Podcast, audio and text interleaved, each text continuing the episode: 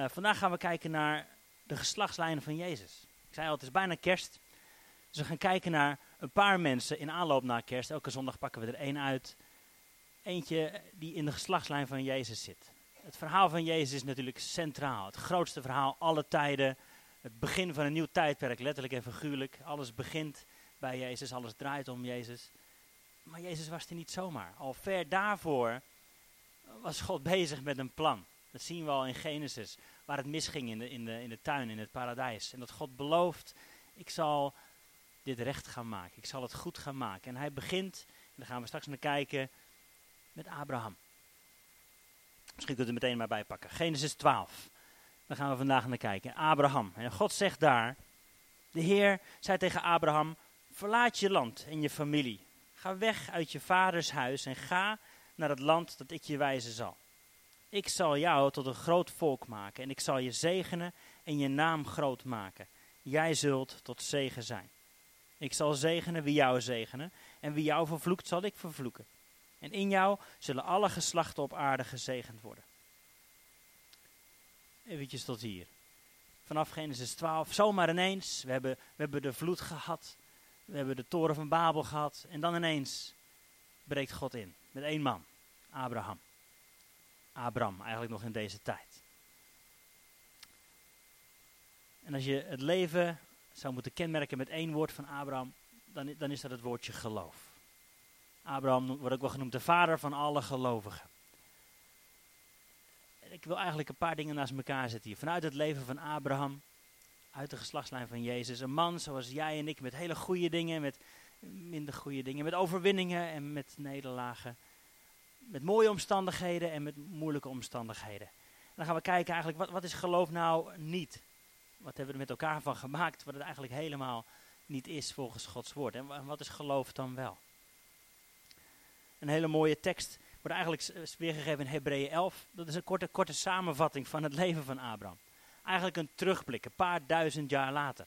Ruim 2000 jaar later wordt er gekeken naar het leven van Abraham en dan wordt er gezegd, door het geloof, in Hebreeën 11, is Abraham toen hij geroepen werd, in gehoorzaamheid getrokken naar een plaats die hij als erfenis zou krijgen. Hij vertrok zonder te weten waarheen. En door het geloof heeft hij gewoond in het land van die belofte als in een vreemd land. Hij woonde in tenten met Isaac en Jacob, mede-erfgenamen van diezelfde belofte. En door het geloof was Abraham, toen God het hem vroeg en hij de belofte aanvaard had, zelfs bereid zijn zoon te offeren, over wie gezegd was, door Isaac zal de belofte zijn. Abraham wist dat God zelfs bij machten zou zijn om hem weer uit de dood te laten opstaan. We gaan even kort bidden. Lieve Jezus, dank u wel dat u goed bent, dat u hier bij ons bent. Hierin we willen, als we deze teksten uit, uit uw woord zo tot ons nemen, als we gaan nadenken over, over Abraham, we willen ons hart openen voor wat u wilt zeggen tot ons. Heer, u leeft ook vandaag nog. U bent nog steeds dezelfde. Gisteren, vandaag tot in eeuwigheid. U bent de God die daar inbrak in levens. En die daar een totaal nieuw begin ging maken. Heer, en misschien wilt u hetzelfde vandaag voor ons doen. Misschien zijn we op een andere reis. Maar we willen ons hart openen voor wat u wilt zeggen. Ik kom met hoop in ons hart. In Jezus' naam. Amen. Amen. Een mooie terugblik, denk ik, in Hebreeën 11. Dan kijk je terug op iemands leven. En er staan daar eigenlijk al die slechte dingen niet meer in. Eigenlijk staat hier alleen maar door het geloof deed hij dit, door het geloof deed hij dat. En dat is eigenlijk het eerste puntje. Geloof is niet alles zeker weten. Daar begint het eigenlijk mee. Geloof is niet alles zeker weten. Dat hebben wij er soms van gemaakt. Als je gelovig bent, dan moet je toch wel de rechte leer hebben. Dan moet je toch wel zeker weten hoe het nou precies allemaal zit en vooral de juiste stelling in kunnen nemen. Als je kort kijkt naar die samenvatting van Abrahams leven, dan staat het er eigenlijk helemaal niet bij dat hij alles zeker wist. Nee, het begon met een, stap in het totaal onbekende. In het totaal onbekende. Dus wat is geloof dan wel? Wat mij betreft is het weten wie betrouwbaar is. Dus het gaat er niet om dat je alle stappen al van tevoren weet, maar weet wel wie betrouwbaar is. En dat je kunt leven vanuit die belofte die God in je hart heeft gesproken. Daar begint het mee. God stuurt hem op pad met een belofte. Een hele enge reis. Hele enge reis in het onbekende. Hij moest achterlaten wat hij wel kende. Nou, voor mij en voor ons persoonlijk is, is deze tekst ook heel belangrijk geweest. In het Engels klinkt het wat mooier. Dus dan zegt God eigenlijk, go and I will show. Go and I will show. Ga op reis en ik zal je tonen. God stuurt hem op reis naar het land dat hij als erfenis zou gaan krijgen. Welke kant op? Links of rechts? Ja. Ga op reis. Ga je eerste stappen maar zetten. En dan zegt God, zal ik je tonen. Nou, wat ik al zei, voor ons persoonlijk is het een hele bijzondere tekst geweest. We hebben een poosje in het buitenland gewoond, eerst in Denemarken bijbelschool gedaan. En toen wisten we allebei ongeveer wel van, nou, dit, dit is niet alles. Er is, er is meer wat God wil doen. En we zaten erover na te denken om misschien een stap te gaan maken naar Engeland, maar we wisten het niet zeker. En op een dag sprak God heel duidelijk tot mijn hart, go and I will show. Ga maar op reis. Ga, ga maar stappen zetten. Ga maar doen. En, dan zal ik je tonen waarom eigenlijk. En vaak willen wij dat eerst van tevoren weten. Waarom? Waar, waar dient dit allemaal toe? Wat gebeurt hier nou? En dat God zegt, nee, ik wil dat je die eerste stap zet. Durf je mij te vertrouwen? Dat is hier eigenlijk ook mee. Dat God zichzelf betrouwbaar laat zijn. Laat zien dat hij betrouwbaar is. En durven we hem te vertrouwen? Dat was hier voor Abraham de vraag. Hij wist niet alles zeker. Hij moest achterlaten wat hij wel kende. En hij moest gaan stappen in een nieuw land, letterlijk en figuurlijk. En dan zien we in, in Hebreeën 12 in één keer wat anders de kop opsteken. Want hij, hij ging op weg en, God herhaalt die belofte een paar keer. Ik zal jou tot een groot volk maken. En Abraham was rond deze tijd 75. Getrouwd met Sarah, die 65 was. En ze hadden geen kinderen. En toch spreekt God midden in die rare, onmogelijke situatie, weet je wat? Ik ga jou tot een groot volk maken. Uh, ik weet niet hoe het bij jou zit, maar misschien krijg je ook wel zo'n gedachte of een belofte van God. En je midden in een situatie waarvan je denkt, nou, dat kan niet. Bestaat niet. Uh, al, alle omstandigheden zijn tegen. Dat God toch spreekt. En dat God toch door wil breken. Dat God voor Abraham hier zo. Ik zal jou tot een groot volk maken. En hij, stuurt hem op weg. En dan lezen we een stukje verder in Genesis. En dan, en dan komt hij in een land. En midden in dat land zegt God tegen hem: Dit is de plek die ik aan jou zal geven. Hier zal jouw volk wonen. Hier zullen je nakomelingen wonen. Hier zullen ze talrijk zijn. En het rare van deze hele situatie is dat de tekst na deze fantastische belofte, waarin God mooie dingen uitspreekt, de tekst daarna staat er, en toen kwam er een hongersnood in het land. waar gaat het nou weer over? God, het ene moment geeft u een belofte, spreekt u hoop in Abrahams hart. En het volgende moment is er een hongersnood en moet hij uit dat land als hij wil overleven. Dat is apart. Geloof is dan ook niet altijd leven in voorspoed. Sorry. Als dat wel jouw ballonnetje was, dan heb ik hem net doorgeprikt. En dat doe ik niet alleen, dat is wat God zegt ook in zijn woord. Het is niet alleen maar leven in voorspoed en alles zit mee. God houdt van je, dus alles zal zomaar gladjes verlopen.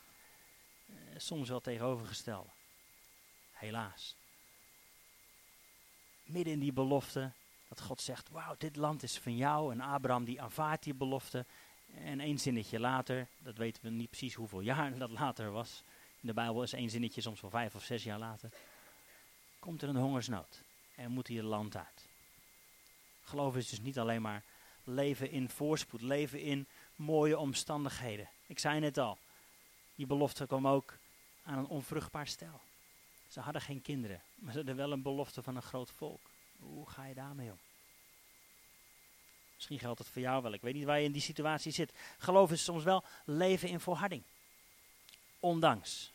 Ondanks dat je om je heen kijkt en je ziet, ik ben onvruchtbaar, mijn vrouw is onvruchtbaar. We, we, leven in een land wat nu ook onvruchtbaar is geworden. Er is hongersnood. We moeten wegwezen. Maar toch vasthouden aan die belofte. Het is heel makkelijk om cynisch te worden. Heel makkelijk om je dan maar af te keren van wat God gezegd heeft en toch je eigen plan te trekken. Uh, helaas is dat wel wat, wat Abraham ook deed. We weten dat vanuit Genesis, als je het verder leest, voor de velen is, is het verhaal bekend Sarah kon niet zwanger worden, maar er was wel die belofte. En dat Abraham en Sarah samen maar besloten, weet je wel, weet je wat, misschien moeten we het dan maar in onze, op onze eigen kracht gaan doen. En Hagar werd erbij betrokken, de slavin van Sarah. Die werd gegeven aan Abraham en, en zij werd zwanger. Zij werd wel zwanger. En het lijkt alsof Gods, Abrahams eigen weg nou, dan uiteindelijk toch wel lukt. Heel gemakkelijk om het leven het heft in je eigen handen te nemen. Zeg, nou weet je wat, Gods manier lukte niet zo. Die belofte is er wel, maar ik denk dat we deze kant maar op moeten gaan. Misschien moeten we onze eigen kracht gaan doen, onze eigen wijsheid. Het werkt niet. Uiteindelijk zien we dat daaruit juist heel veel oorlogen zijn ontstaan. Dat juist daardoor Ismaël, die daaruit geboren is, en Isaac, die later geboren zou worden, wordt er zelfs geprofiteerd. Misschien juist wel wat dat nu uh, in Parijs gebeurd is. We zien dat de Arabieren of moslims ruzie blijven maken. Het moeilijk vinden. En je kunt discussiëren over, zijn het nou echte moslims of niet? Er wordt geprofiteerd, er zal vijandschap zijn. We nemen er aan het eind wat tijd voor om samen voor te bidden. Laten we hierop doorgaan. Dus leven in, in geloof betekent niet leven in overvloed, leven in voorspoed, leven in mooie omstandigheden. Soms wel het tegenovergestelde. Soms wel het tegenovergestelde. Wat ik al zei, wij zijn toen op reis gegaan naar Engeland. Juist door deze tekst, dat God gesproken heeft, go and I will show. Ga op reis. En ik zal je wel laten zien waarom. Fantastisch. Uh, stap in geloof. En voor ons echt een mooi avontuur. En ik kan je zeggen, de mooiste avonturen komen eigenlijk voort uit stappen in geloof. Stappen in het onzekere. Dat hebben we gedaan toen we een bijbelschool gingen doen. Baan opzeggen naar het buitenland met een paar kinderen. Fantastisch avontuur. Was het onzeker? Ja, heel onzeker. Was het voorspoed? Mm, niet per se. Wat we wel hebben gezien is dat het ons, ons geloof heeft gebouwd. Ik geloof dat geloof een, doenwoord is. Dat zie je eigenlijk ook terug in Hebreeën 11. Als je terugkijkt naar het leven van Abraham, wordt er alleen maar eigenlijk commentaar gegeven op wat hij gedaan heeft. Op dat hij inderdaad vertrokken is. Dat hij inderdaad het land heeft ingenomen. Omdat hij gehoorzaam is geweest, zelfs toen hij Isaac uh, moest gaan offeren. Het is een doenwoord.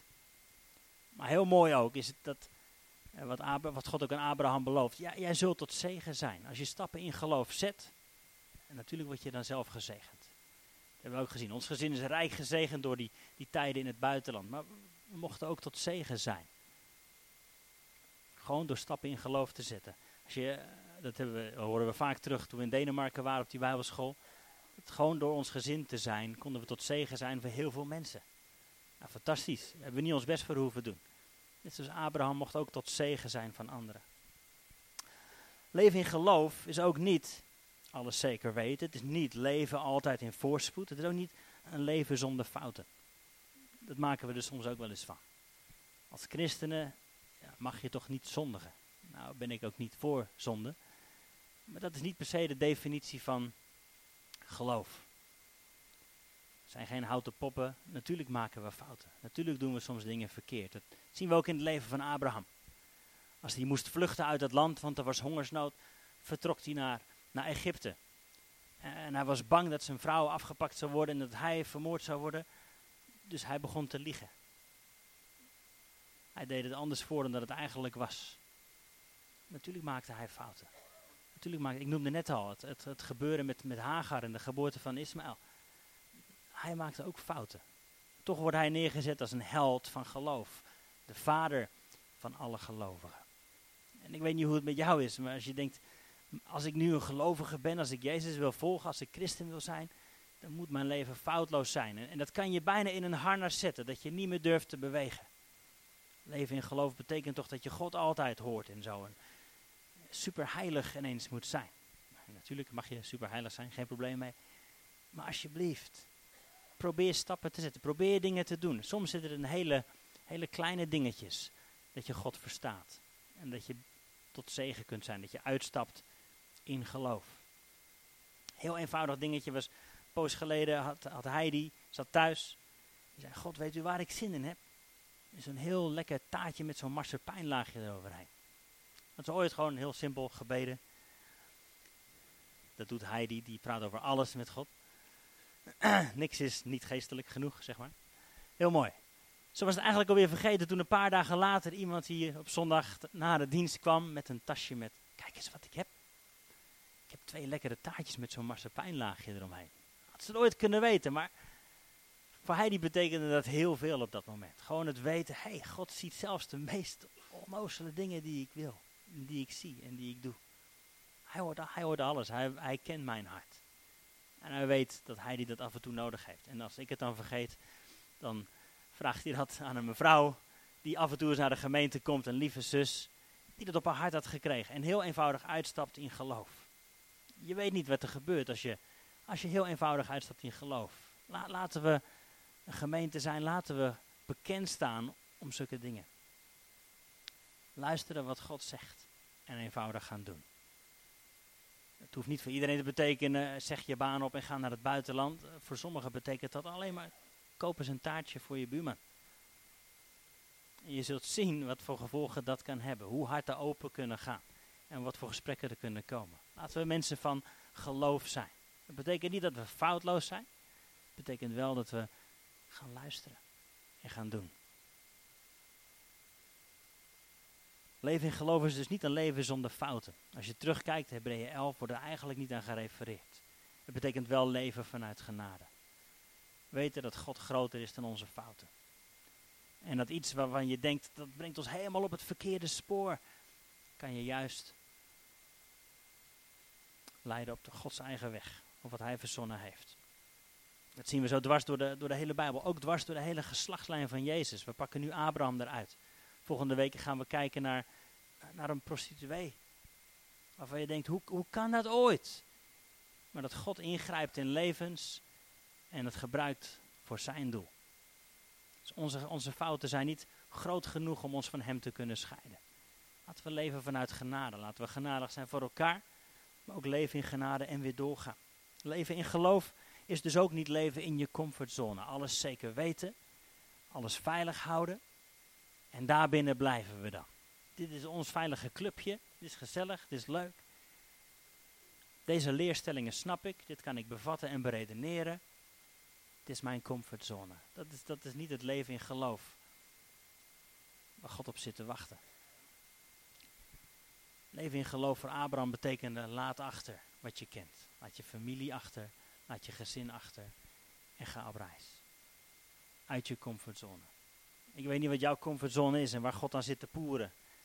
Misschien is dat wel je, je financiën, je geld, je baan. Je, misschien wel relaties waarvan je weet, stop er nou mee.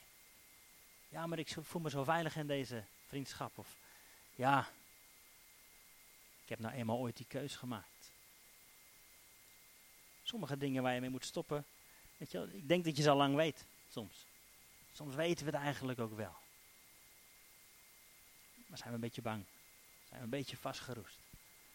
Leven in geloof betekent doorbreken, erop uitgaan, uitstappen in nieuwe, nieuwe grond ontdekken.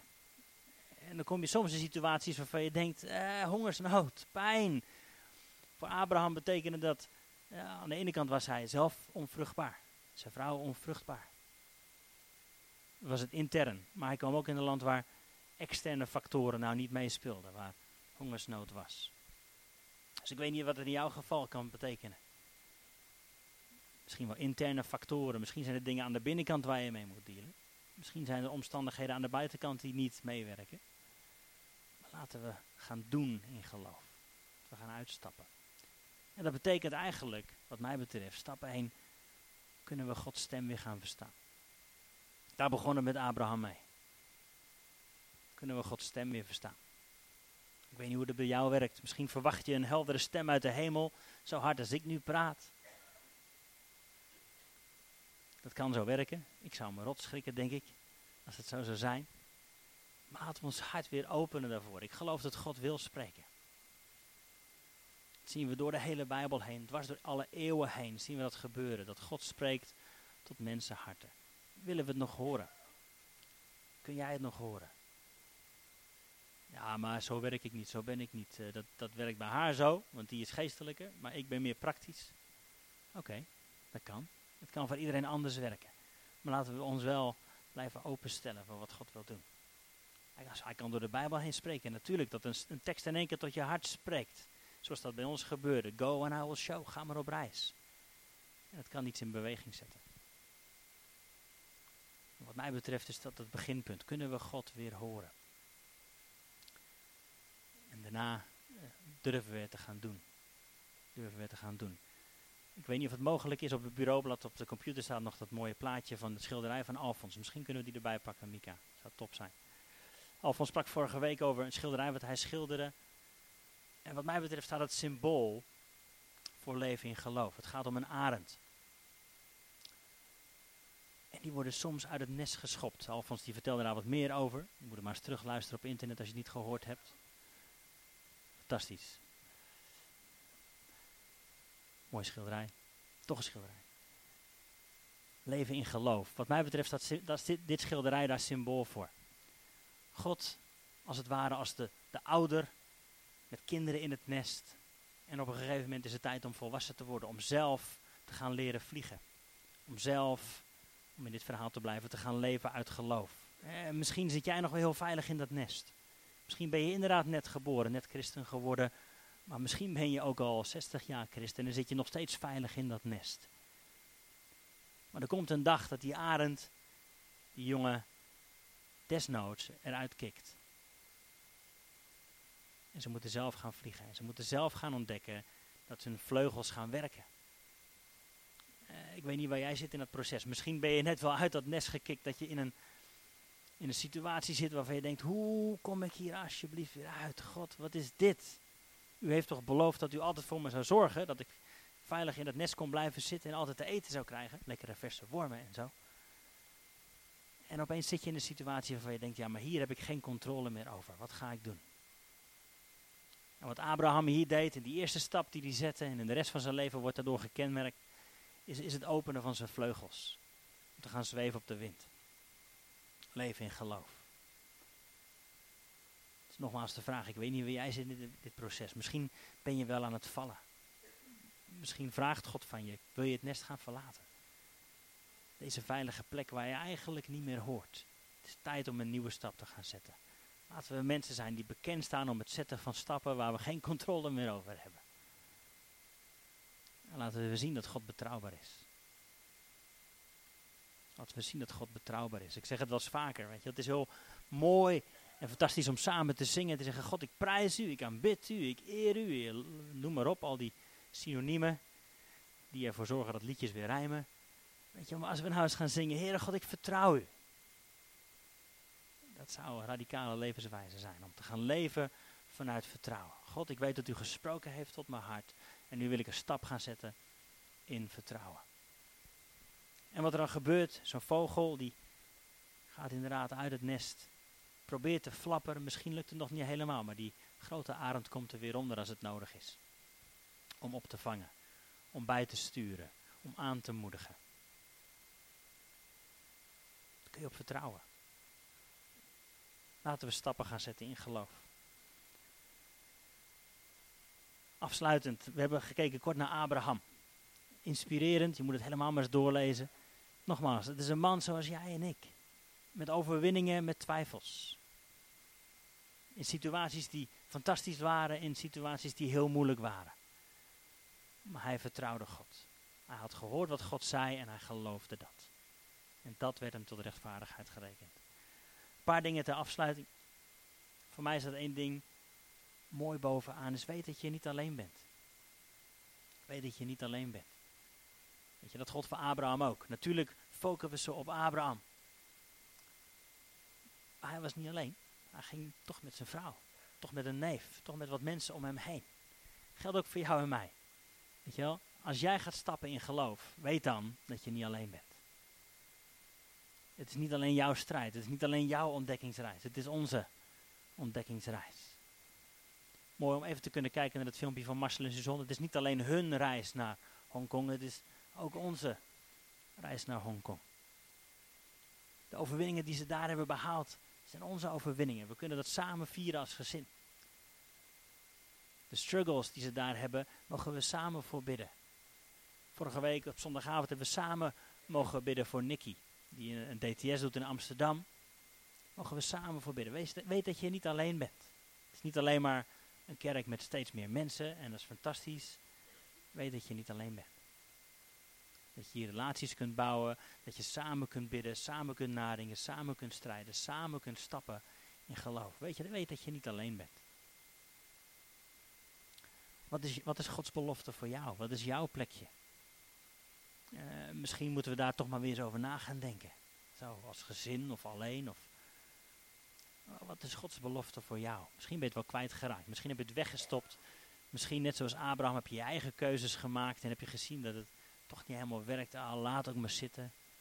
We gaan zondag naar de kerk en dat is leuk. We drinken koffie en we gaan weer. Wat is Gods belofte voor jou? Mag die, mag die deksel weer van je put af? Wil je, wil je Gods stem weer gaan verstaan? Mag je hart weer zacht worden? Wat is Gods belofte voor jou? En als laatste, misschien kunnen we daar straks wat tijd voor nemen om te bidden ook. Misschien, misschien is het voor jou wel zo'n hongersnood tijd. Dat je inderdaad die stap hebt genomen. Dat je denkt, wauw, fantastisch. God, bedankt. En dat je in één keer ziet dat situaties om je heen veranderen.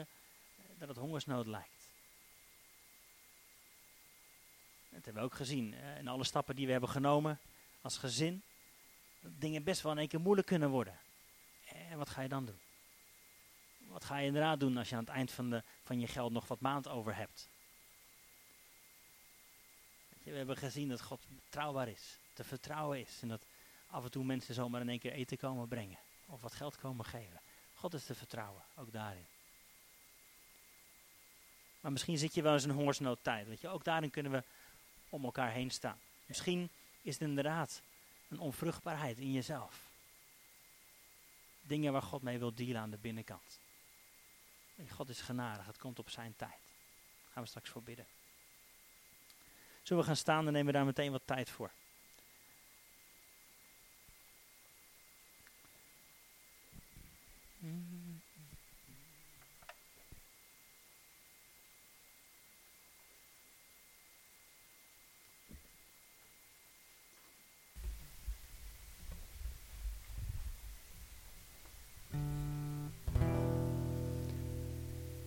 Wel dat u betrouwbaar bent, Heer.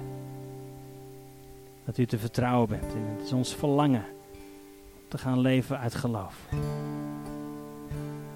En voor sommigen van ons is dat misschien voor de eerste keer dat we zeggen: Oké, ik, ik, ik wil wel een nieuwe stap zetten. En voor anderen van ons is dat: Ja, we hebben een stap gezet, maar het werkte niet. Laten we zitten. Laten we onze ogen weer op Hem richten. Hij is betrouwbaar, Hij is te vertrouwen en Hij heeft plannen die ons verstand te boven gaan.